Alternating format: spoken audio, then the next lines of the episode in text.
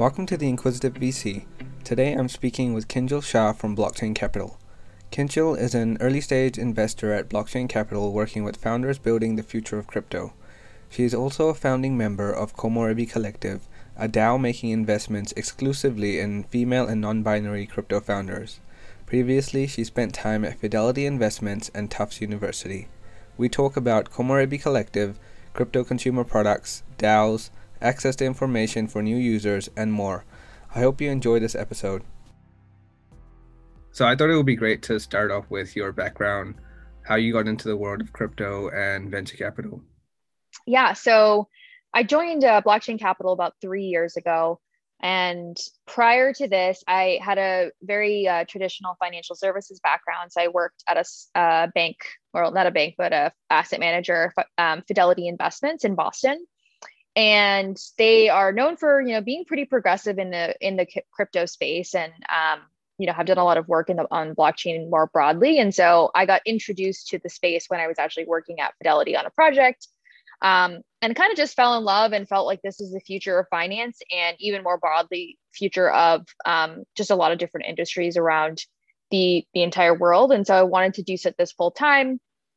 Um, i actually came across blockchain capital when I was on vacation uh, in San Francisco, visiting some friends. I got connected. Um, and yeah, ever since then, I've been on the investing side, which has been really um, a really rewarding experience.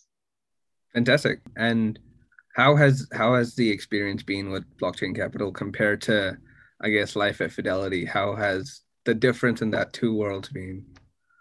Yeah, I mean, I it's uh, it's very different. So uh, I think at Fidelity, I was more focused on strategy and as it relates to different product launches. Um, so it's much more of like a consulting model, whereas in investing, it's just a completely different um, model. But I think like the biggest change was just how, you know, independent the work is in terms of you can kind of decide what you're interested in. You can um, pick areas to kind of dig deeper into uh, basically design your days to learn and meet with some amazing people and, and research the you know what's what what's happening in the crypto ecosystem which really felt um, like a complete change from you know coming from fidelity. Um, and then i just say like the other piece is just i'm working a lot closer with t- with smaller companies and with like you know protocols themselves. Um, and so that's definitely an experience that i think is is unique. For sure I'm quite interested to know about your story behind Komorebi Fund and how that came to be. Yeah, so uh, I've been investing now for three years, and um, I always want to see more women when I'm, you know, in conversations with founders. And I, I really just felt like it's, uh, it's not just a crypto, you know, problem. I think it's a broader tech and VC um, conversation around getting more funding for female founders, female and non binary founders. And so I started hosting female office hours um, and just having people come drop in and, and schedule time with me just to chat. Um, and then eventually this kind of uh, turned into what can I what can I do to like take this even further? And I linked up with Syndicate Protocol, which is a, a new project that's basically DAO um, infrastructure. And we started working on the idea of Komorebi with She 256 and Women in Blockchain. So those are two organizations that are trying to further um, education and sort of awareness for specifically for females um, and non non-binary either founders or engineers or operators or whoever or whoever it may be. And so uh, we decided to to launch a DAO. I think launching a fund comes with a lot of paperwork, it's expensive, it's somewhat inaccessible. Raising with LPs is, is certainly its own endeavor. And what we really wanted to do was could we just come up with like a, a, a really passionate group of people who want to support this mission um, and start putting some dollars behind it and spin it up relatively quickly. And so within a matter of weeks, Komorebi was was founded. Um, and now we have about 30 35 members who are um, contributing to the to the to the dao and we're kind of making investment decisions that's quite exciting. And has there been investments made already? Yeah, so we actually are in the process of, of making our first investment right now. Um, I can't uh, disclose it yet, just because we haven't um, closed on it yet. But yeah, we're you know we're targeting uh, you know four or five investments I think over the course of this year. For sure, I've been thinking a lot about how projects that form as DAOs, um, how they will scale without having you know, a clear leader compared to a lot of these traditional tech companies, which are led by founders. Um, I don't know if you saw, but Kain, um, the founder of Synthetix, he had stepped back into a passive role once there was a governing council set out, and then he recently published uh, that he's his intention to run for the uh, the council now and return as one of the leaders of the project. Um, so I, I would love to hear your thoughts on you know what you think about how how DAO leadership should function and and how it would help scale.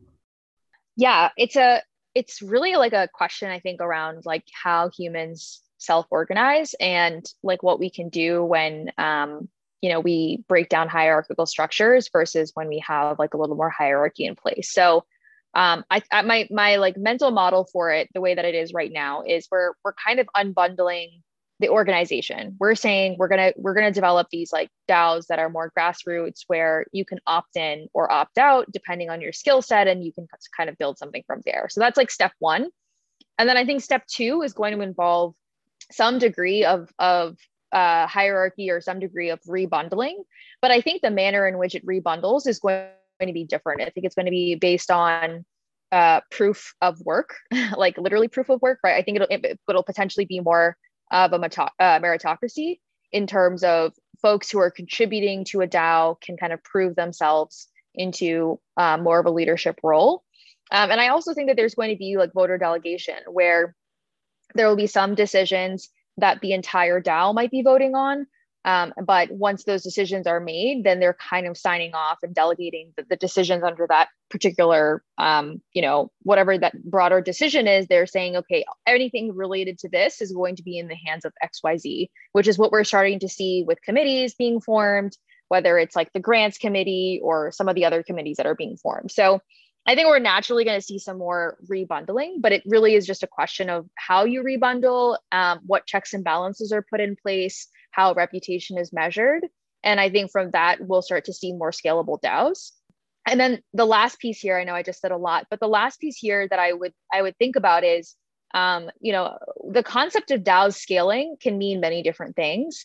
On one hand, scaling can mean that there's a lot of people contributing, right? We can think of a massive organization. The second way of, of scaling is just thinking about um, the, the revenue generated by the DAO and the product that they, they're actually working on. So I would argue, you know, something like Uniswap is a DAO at scale when you think about the amount of trading volume that they process on a day-to-day basis. Um, but I imagine you know they have 100 employees or something like that. It's a fairly small organization when, when you think of the DAO of, of folks who are working on it full time. That being said, like Uniswap token holders, they make up the entire network, and that might be thousands and thousands of people. But my point being is that like the scale might be measured in terms of um, the reach of the actual product itself um, or something else you know whatever whatever other measures might come along. But i just think like those metrics of of what a dao scaling looks like might change and might not just mean um, you know it's the number of people involved. Yeah that's quite insightful. Definitely like something that's very interesting to see how it's going to play out. And as a you know vc investing in the space what do you think are you know or what are you looking for in terms of DAO infrastructure that you think is quite necessary at this point that that you haven't seen yet? In terms of things that I haven't seen yet, I think we're starting to see a lot of like the major gaps that I was I had highlight like personally highlighted um, start to get filled, and so some of those I'll just name off a couple.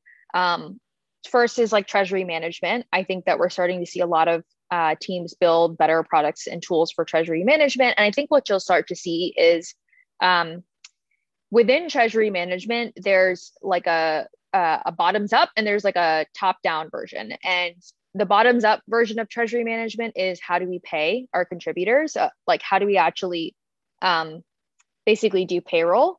And then the top down is what maybe it's top down is not the right phrasing but the top down version is okay how do we take this massive treasury that we have and ensure it meets our objectives as a protocol um, or as a dao more broadly? And like you know that might mean stabilizing into some sort of stable coin, or that might mean um, increasing yield opportunities or incentivizing participation through token rewards or whatever that might look like. Um, but I think those are kind of the two ends of the spectrum there.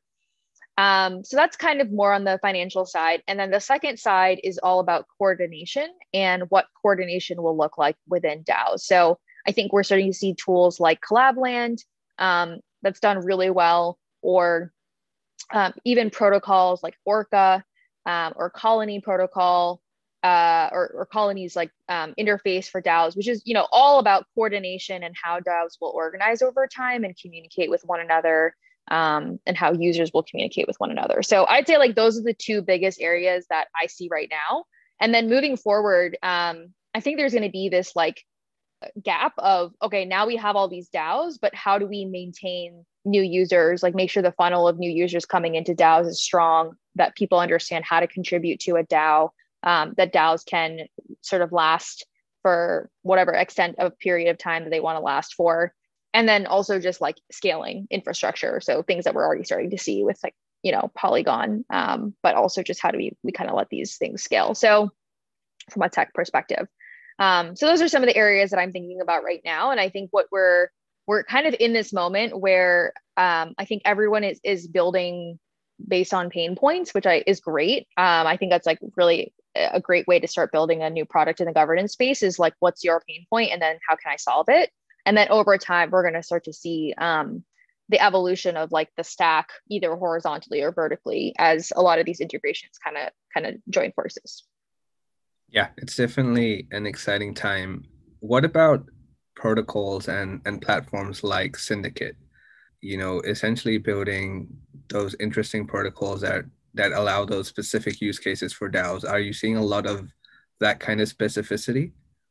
I would say on the investment side, definitely we're seeing multiple, but I don't think uh, we've we've quite seen it in other regards. Um, and I think the reason being is right now, at least, you know, the the biggest DAO categories to start off with had been in the protocol world, um, with like the rise of all of these DeFi DAOs. And from there, we've kind of gone into um, now uh, the more like social DAOs, investment DAOs, um, NFT related DAOs. But I would say that's like very much uh, happened in the last 12 months or 16 months. Um, and so I, I think we will start to see more specialized infrastructure, but um, it's still pretty early, I would say, right now. Yeah. Yeah. And I saw earlier today you tweeted I worry a lot about crypto feeling like an insider game. A few years ago, it felt like anyone and everyone could become a part of the community. Nowadays, there are so many ways to go astray. Could you elaborate on that and, and what you mean by it? Yeah, for sure. So when I joined um, like the, the broader crypto ecosystem, you know, it's been basically four years now, three and a half years, and it felt really, um, it felt very like consumable. Like all the content that was being created um, there were very few folks who i think had these like massive media empires built around crypto. Uh, it, there was a, a, lot of like openness like people were really willing to chat. Um, it just felt like a much smaller i mean i think this is just like the growing pains of any industry. It just felt a lot smaller. And what i'm starting to see today and i struggle with is um, there are so many new folks that are trying to come on board and there are so many different ways that they can get their information that the, the quality of the information diet is um, not as high as i think it used to be.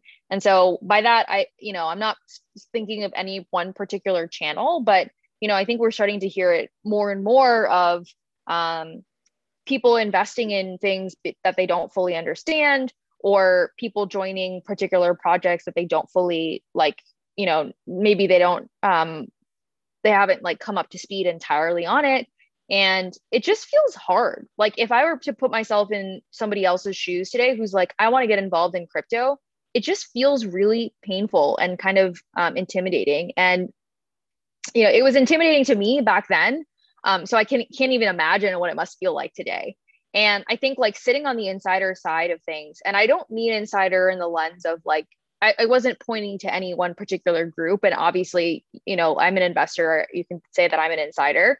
It's more just the idea that sometimes you're so deep you can't really like put yourself in the shoes of a, a, complete new you know new person in crypto and um yeah it's just i think it's challenging and i've been having a lot of conversations lately with women who are wanting to get involved and asking for resources and asking for ways to do so and um yeah i just don't want to lose that ability to bring new people in Yep, I, I'm definitely seeing that as well. A lot of the conversations I've been having with new people entering crypto is where is the best place to access that the, the good and easy to understand information. And I think that part of the challenge there is, you know, I can send you a list of of articles. I could probably send you like 50 hours of reading. Um, but I think like sitting in a room and reading for 50 hours is is a really tough ask for saying like, oh, you want to get involved? Um, here's like, you know, a month's worth of homework. I think like there needs to be a better way to get people to start using products, to test them out, to like actually play with them and have it not feel like we're giving them, you know, like an overwhelming amount of like homework to do. Um, so yeah, I think that's like a little bit of the conversation I'm having as well. It's like, oh, I can find all these lists, but like that doesn't necessarily mean that it, it all makes sense to me. So yeah. So what do you suggest um apart from just reading then? Yeah, so I think a couple of things. I mean, I think you definitely have to take a learning mindset for sure. Um, and I do think crypto takes work to get involved, and I think that's okay. But I would say, like, uh, you know, if you can think about having like your own little education fund, maybe you can put like $50 into it or $100 into it and start playing around with um, either like the NFT space or DeFi's or whatever it is that interests you, but actually start like trading and using some of the products. That's what I would say is number one. And then number two, like DAOs are actually a really cool way to make friends in the space. Um, and they're relatively like, I think they're relatively accessible and welcoming and warm. And so if you can um, get involved with a DAO or do some reading on DAOs and like start one yourself with like a group of friends, but basically find people who you can talk to crypto with.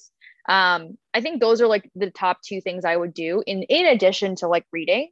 But you know i think without having the second piece of like socialization or trying out products it's hard to sort of internalize what you're what you're learning. For sure. Definitely agree on that. Um in the 2021 crypto crystal ball halftime edition um, one of your predictions was the industry will see its first true social consumer application take off with the non-crypto audience um, i'd love to hear more about that what part of crypto do you think will bring this to reality? Yeah. So, okay, I guess there's like a couple of things that we can talk about right in my in my prediction there. One, like what is the consumer application? Two, what is mainstream? Um, three, I would argue like NBA Top Shot did it uh, to a certain degree. Um, you know, I was having conversations that with friends who do not know anything about crypto who were purchasing like their NBA Top Shots and were really excited about it, the product. And so um, that was like a retail oriented product that was fun to use that got um, a lot of my friends to purchase like their first nft um, so i'd say like maybe nba top shot might have been like that consumer like you know hit that we've seen but really what i'm what i'm kind of starting to see more and more of is uh, I, I think we we we have like infrastructure in place or we have infrastructure that is going to be in place soon that will allow for like social interactions um, within crypto to to scale a little bit more. So that could mean like social trading. That could be um, like DAOs and just how people like join DAOs and, and talk to one another. It could be just you know NFT platforms. It could be using NFTs in a gaming environment or using NFTs in some sort of metaverse environment. I think like there's so many different flavors, but we've had a lot of discussions in the past six months in crypto about all the things that I'm saying I'm talking about right now. Um, and so it feels like this is the time to to do something um, to build like a consumer focused application in crypto and it just wasn't as feasible the past few years it was much more um, financial services heavy yeah I agreed i think this year and the past year has been so interesting in terms of the growth of nfts um, and gaming as well in crypto um, and that's what I, i'd like to pick at the at at axie infinity um, I'm sure you must have heard of it. I guess that would probably fall in in with one of those, you know, potential consumer applications in crypto taking off. Absolutely. Um, I love what Axie's doing. I mean, like they, I, I, think as of yesterday, maybe they became like the top, or maybe not yesterday, as of like this past month, they became the top grossing um, DApp on Ethereum. And especially like the work that they're doing with play to earn and in making it like feasible for somebody to earn their income which is so cool. Um, and so if we like extrapolate extrapolate what happened with axie and zoom out i imagine in 10 years there's going to be a cohort of people who can make their in- entire income online Um, and you know, we've talked about this a lot. Like you wake up and you go to work in the in the metaverse and what that might look like. But I really do think that we're going to start to see like right now it's all what we call knowledge work, where you have to be like an engineer or a designer or um, you know, like whatever, an investor, somebody who's going online to work every single day is, is typically regarded as being a knowledge worker. Fast forward 10 years, and hopefully it's accessible to anyone around the world who can participate in online economies, whether it's through games, through DAOs, through crypto more broadly. Um, I just think that this is going to change the way that labor works around the world. And I think like Axie is a great example of, of what that could look like. Um, and so I would say between yeah you're, you're, right between Axie and like NBA Top Shot those are like true consumer use cases I think that we've seen one is like more playful with the collectible and Axie is a great game but it's also like changing the trajectory of lives of, of people um, you know working in the Philippines yeah I, I find that so interesting and, and fascinating um, I think over the past, I guess, few years, crypto has really grown in terms of applications and use cases, as we've discussed. How do you personally stay across everything, you know, as a crypto VC? Um, and as I, my understanding is, blockchain capital is a generalist crypto VC. So, how do you stay across the entire spectrum of stuff that's happening? Yeah, so we are definitely generalists, um, and I would say it's increasingly more difficult to be a, a to be a generalist in this space. Um, you know, it, it used to be that I felt I could wake up every day and read all the news that's happening in crypto. Um, and now I like can't keep up. So uh, it's definitely like a tougher conversation. And the way that um, at least at blockchain capital, like we've, you know, started to sort of divide up the industry into areas of focus. So I myself spend a lot of time thinking about these consumer applications, looking at NFTs and DAOs, um, thinking about gaming and some of the infrastructure associated with all of these. That's that's really where I spend a majority of my time. Um, I'm still like keeping up with everything happening in DeFi, and I still think it's you know I'm, I'm still like wanting to understand, but I kind of know like what my primary focus is going to be versus my secondary focus, and then vice versa. Other team members are more focused on DeFi, or other team members are more focused on um, governance or whatever that might look like. So uh, yeah, that's kind of the reality is that, it, you know, you kind of need a team of people now to keep up with crypto and then make sure that you're sharing learnings across the table. So it doesn't feel like you have to go do all the reading yourself. For sure. And if you had to pick like one sector to actually go after, you know, we mentioned a few DeFi, NFT, DAOs, or consumer focused applications, what would you pick?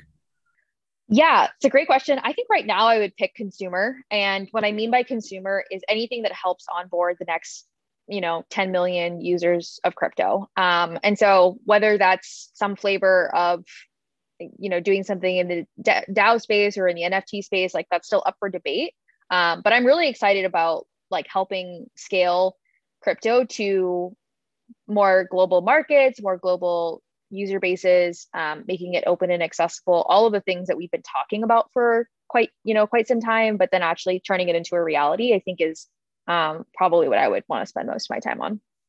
For sure. Um, that is definitely exciting. I, I think applications like Lolli really help that as well.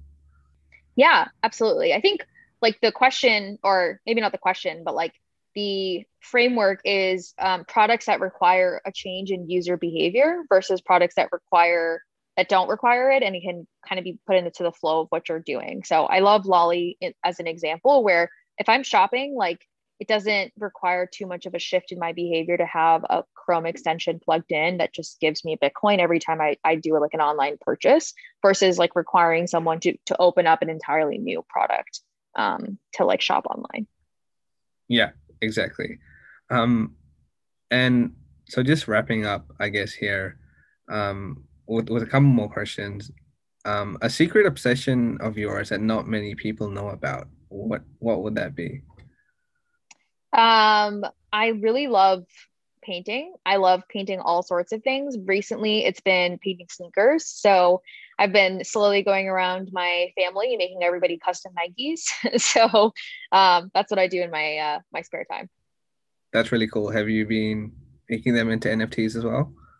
I haven't, no, but I would love to like release an NFT collection in the future. Um, definitely on my on my wish list of things to do. Yeah, that's pretty cool. Um, and what's the latest investment you've made, and why did you make it?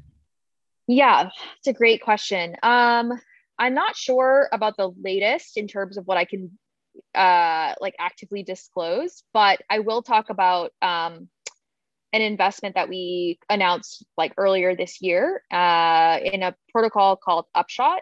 Um, and I'm really excited about Upshot. They're basically doing um, NFT appraisals and NFT um, price discovery. And it's a major problem. I think like two of the biggest problems in the NFT space right now are price discovery and liquidity, right? Like being able to actually um, deliver some sort of reasonable uh, pricing mechanism. And then the second is like around IP and, and digital rights management. So, um, yeah, the CEO, Nick, has come up with a really interesting protocol design to be able to basically crowdsource um, price estimates based on uh, like kind of like a fun, you know, um, hot or not app where you're kind of like rating NFTs based on like the subjectivity, but within um, a large enough sample within like the entire group, you can kind of come down to what would be a relative value for an NFT compared to something else. Um, so yeah, really cool product, uh, interesting, interesting design space, and um, Nick is awesome. So I'm really excited about that. Yeah, that I saw that as well. That is definitely interesting. Um, I, I've seen a handful of other, I guess, projects trying to go down that that space in terms of appraisals and, and valuing NFTs. So I think that's going to be super interesting to see um, how that actually ends up. Um, but yeah, that's um, that's all I had. Thank you so much for joining me. Yeah, same here. Thanks so much for having me.